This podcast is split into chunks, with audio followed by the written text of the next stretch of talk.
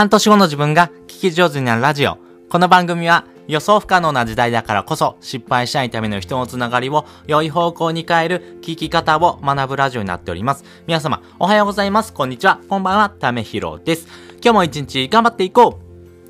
ということで Web3 ライターのためひろがですね、ご紹介する今回はですね、アリストテレスに学ぶ人気を作る5ステップっていうのをですね、お話ししたいなと思います。皆さんこのアリストテレスという人知ってますか？まあね、名前を聞いたことあるよって人もですね、結構多いと思いますんで、これ何をしたの、何をした人なのか、えー、簡単にですね、解説をしていきます。で、この人がですね、やったのはですね、まあ多くのですね、学問の分野であるんですけども、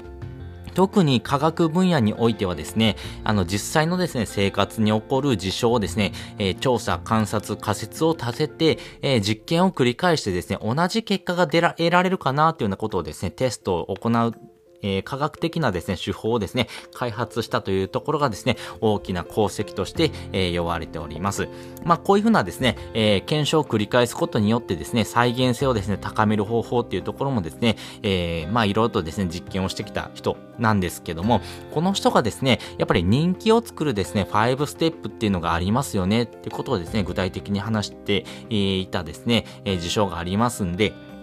そちらをですね、今回はシェアしたいなと思います。で、先にですね、この5つのステップお話ししておきます。えー、1つ目、聞き手の注意を引くストーリーやメッセージ。2つ目、問題の、えー、疑問点や悩みを話す。そして3つ目、悩みに対する方向性を話す。そして4つ目、答えで得られるメリットを具体的にお話しする。そして5つ目、行動を呼びかけるということですね。このアリストテレスのですね、あの、具体的なですね、手法をですね、取り入れてたですね、世界的な企業があります。それがですね、えー、アップルっていう会社ですね。これ、スティーブ・ジョブスはですね、このアリストテレスのですね、えー、その学問というところがですね、非常にですね、えー、高い関心を持っているというところがありましたんで、えー、自分自身のですね、プレゼンですね、有名ですよね、えー、黒いタートルネックを着てですね、プレゼンをしている姿っていうのがあるんですけども、実際ですね、そのプレゼンでもですね、こういうふうなアリストテレスのですね、えー、この5つのですね、ステップをですね、えー、取り入れたですね、プレゼンを行ってたということがですね、言われております。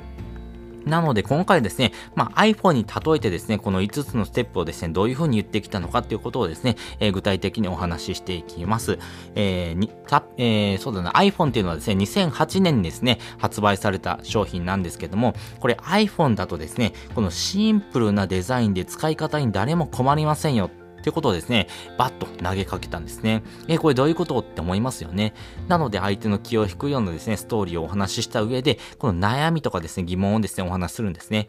例えば、あ高機能なですね、スマホっていうのは世の中にあります。でもですね、この使い方はですね、えー、ちゃんとですね、理解してですね、使える人しかですね、使えませんよね。でもですね、iPhone だとですね、この2008年の仕様だと、ホームボタンがですね、一つで世界につながれるポケットに入るサイズの商品なんですよ。っていうことを言う、言うんですね。あ、すごいな。これは悩みに対してですね、えー、こういう風なですね、商品あればですけども、本当に使える、誰でも使える商品ですよってことをですね、言ってるんですね。えー、つまりですね、お子さんからおじいちゃん、おばあちゃんはですね、これを使うですね、使い方っていうのはですね、誰も間違いませんよね。えー、迷わせることがありませんよねっていうことをですね、言っております。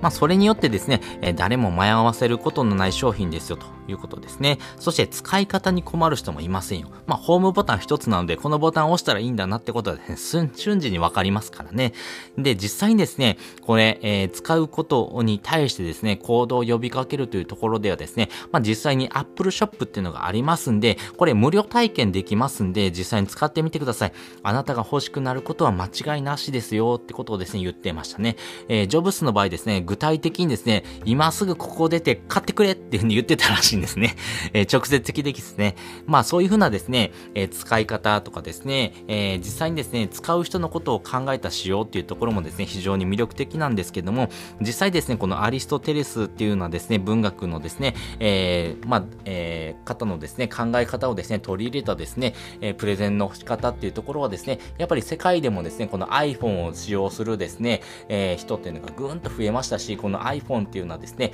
えー、商品が人気になるですね、要素がですね、ここにあるんですね。なので、やっぱり iPhone っていう商品もですね、どんどんどんどん人気になってきたということがありますんで、やっぱりですね、聞き手、えー、相手のことをですね、迷わせないようなですね、わかりやすく、そしてシンプルなですね、商品っていうのをですね、世の中に出てくるということですし、まあそういうような商品をですね、多くの人は望んでいるということですね。まあそういったところからですね、まあ人気を作っていくことができますんで、あなたのコンテンツを作る上でですね、こういうふうな要素をですね、しっかりと取り入れてですね、えー、行動してもらうのがですね、非常に大事かなと思ったんで、えー、今回はですね、アリストテレスに学ぶ人気を作る5ステップっていうのをですね、えー、シェアさせていただきました。